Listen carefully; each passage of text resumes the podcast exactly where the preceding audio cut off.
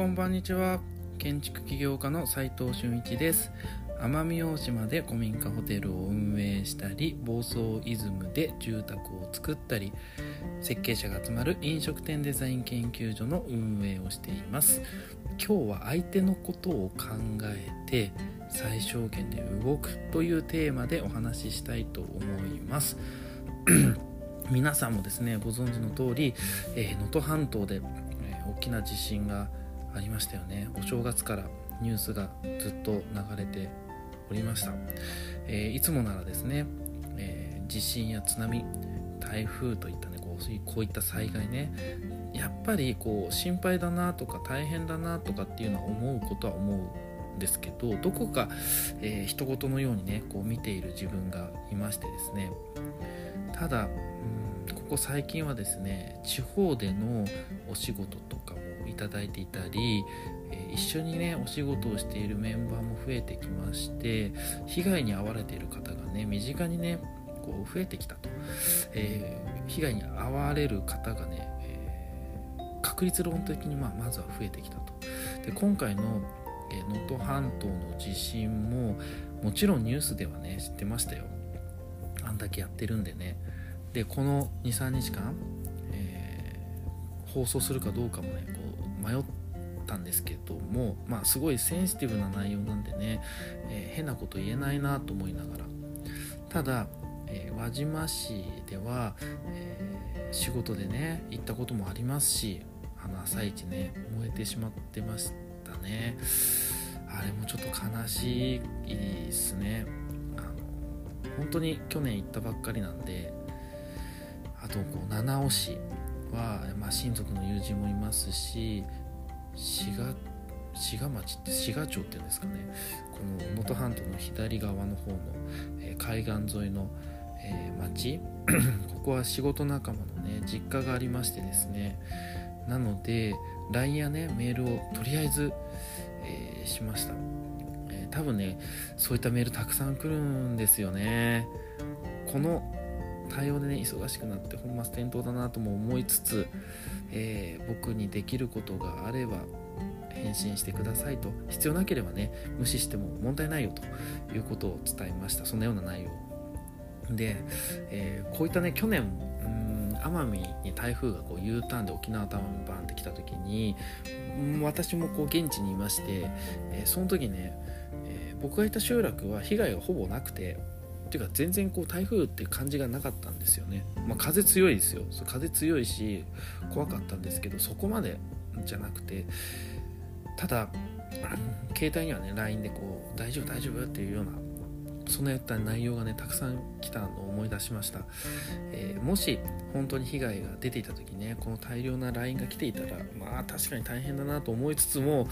えー、返信とかね。ただ感謝の気持ちとか気持ちが和らぐってことは確かなんで、え、これもまた複雑なんですよね。ただ目の前のぐっちゃぐちゃになってるのをこう直さなきゃいけないっていうこういう悲壮感みたいなものもあるでしょうし怪我しちゃったりしてるかもしれませんしね。で、えー、僕のようなねこう影響力をあまり持たない人間が何ができるのかなってちょっと考えてみたんですよ。被害に遭われた方というこう大きな枠組みでね到底手に負えない影響力ないんでね、まあ、かといって毎回こういう災害が起きた時に何にもしないで家でテレビ見てあ大変だな大変だなって思ってるだけもどうかなと思います。で 被災地のことも知らないで余計なものを送ってねありがた迷惑的な気遣いもしたくないし車で行って渋滞させてね本当に必要な緊急車両とか支援物資を運ぶ人の邪魔もしたくない。まあそう考えたりしてる時に僕個人の意見ですよ、えー、行動の考え方のポイントみたいなものをちょっとまとめてみました。でねまず1個目が被害に遭われた方のあとは関係者もひっくるめて知り合いがいた時その災害地にいる方から聞いた情報をねまず大事に考えた方がいいんじゃないかなと。これが第一。2つ目が被災地の方々全員を見るよりも知ってる人と話して困ってることだけを支援した方が最小限度にとどめた方がいいんじゃないかなと。なんかでっかいもん送るとかじゃなくて 本当に必要なことをしたい、まあ、お金が一番いいと思うんですけどもそのそれだったら直接お渡ししたりとかね、えー、振り込んだりとか、うん、分かんないですけど今だったらねポイントで還元みたいなポイントでこう送ったりとかいろいろ方法はあると思いますので、えー、そういったことがいいのかと。でまあそういったお金面の話で言うと、まあ、ちょっと話ずれちゃいますけどえ今現状聞いてるのは仕事を東京に戻って一生懸命やって、えー、お金をなるべく多く、えー、地元にこう仕送りをしたい。まあお子さんとか奥さんとかに仕送りをしたいって言っているメンバーがいまして そういうのを聞くとやっぱり僕らもなるべくそういうふうにしたいなってって思いますしそういう何て言うんですかね仕事を通して還元できるのが多分一番いいなって思ってますしその人の、うん、必要とされ方というか満足感っていうのも、えー、一緒に上がっていくんじゃないかなと思うので、うん、そういうのもありかなと。あと3つ目、うん、最後こうやっちゃいけないことってやっぱりあるなと思っててそれはネットやテレビの情報をねやっぱね鵜呑みにしない方がいいですねなんかすごいこう津波だったら津波の映像とか出すじゃないですか。でもそれが全部みたいな感じでメディアは出していくんです。感じますよね。感じますけど実際違いますから。何にも起きてないところもあったりすごい起きてるとこもあったりみたいな。そう状況次第でいろいろある。で欲しいもののその状況によって全然変わっちゃうと思うのでえー、やっぱりあくまで現地のリアルな声に耳を傾ける、えー、それが一番なんじゃないかなと。であとね自分だけで何とかしようとしないことですね。一人じゃね大したことできないんで仲間と一緒にもしくはこう支援し支援をしている人に共感できる人が支援してたらそれに乗っかる方が全然いいんじゃないかな大きな力になっていくんじゃないかなって思ったのが、えー、僕の個人的な意見です。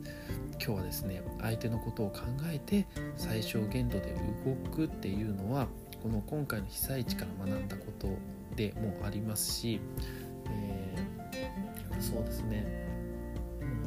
他にも転用できることがいろいろあるんじゃないかなと思って放送にしてみましたがいかがでしたでしょうか、えー、最後にちょっとだけお知らせさせてください、えー、郷土料理体験プログラムが2月末まで奄美大島で、えー、宿泊費半額でやっております、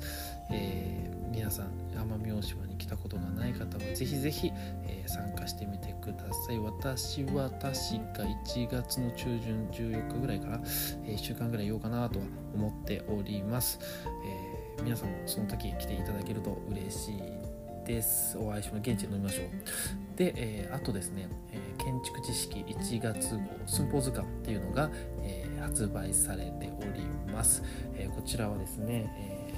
寸法関係これはもう規模関係なく、え業種関係なくいろんな寸法について、え建築知識さんが、えやっております。僕らも、え情報提供、え執筆回は一部ですがしておりますのでぜひぜひ、えー、見てみてください。実務で学べるインテリアデザイン大学隠れ家では最前線で働く人たちの LINE グループを見て学ぼうという、えーと、試みをしております、えー、まずは、えー、LINE のオープンチャットをね見ていただいて、えー、そこでコミュニケーションをとってもしねいいなって思ってくれる方がいましたら、え私斉藤までお声かけください、え、まあ LINE でも、え、いいですし、えメールでもいいですし、えハービットクラブでも飲食店デザイン研究所でも株式会社形式でも、えー、お問い合わせフォームがありますので、えー、そちらを探していただいて見ていただいて、えー、僕らにアプローチをかけてみてもらえると嬉しいです。それでは今日しかない大切な時間を全力で楽しみましょう。建築起業家の斉藤俊一でした。ではまた。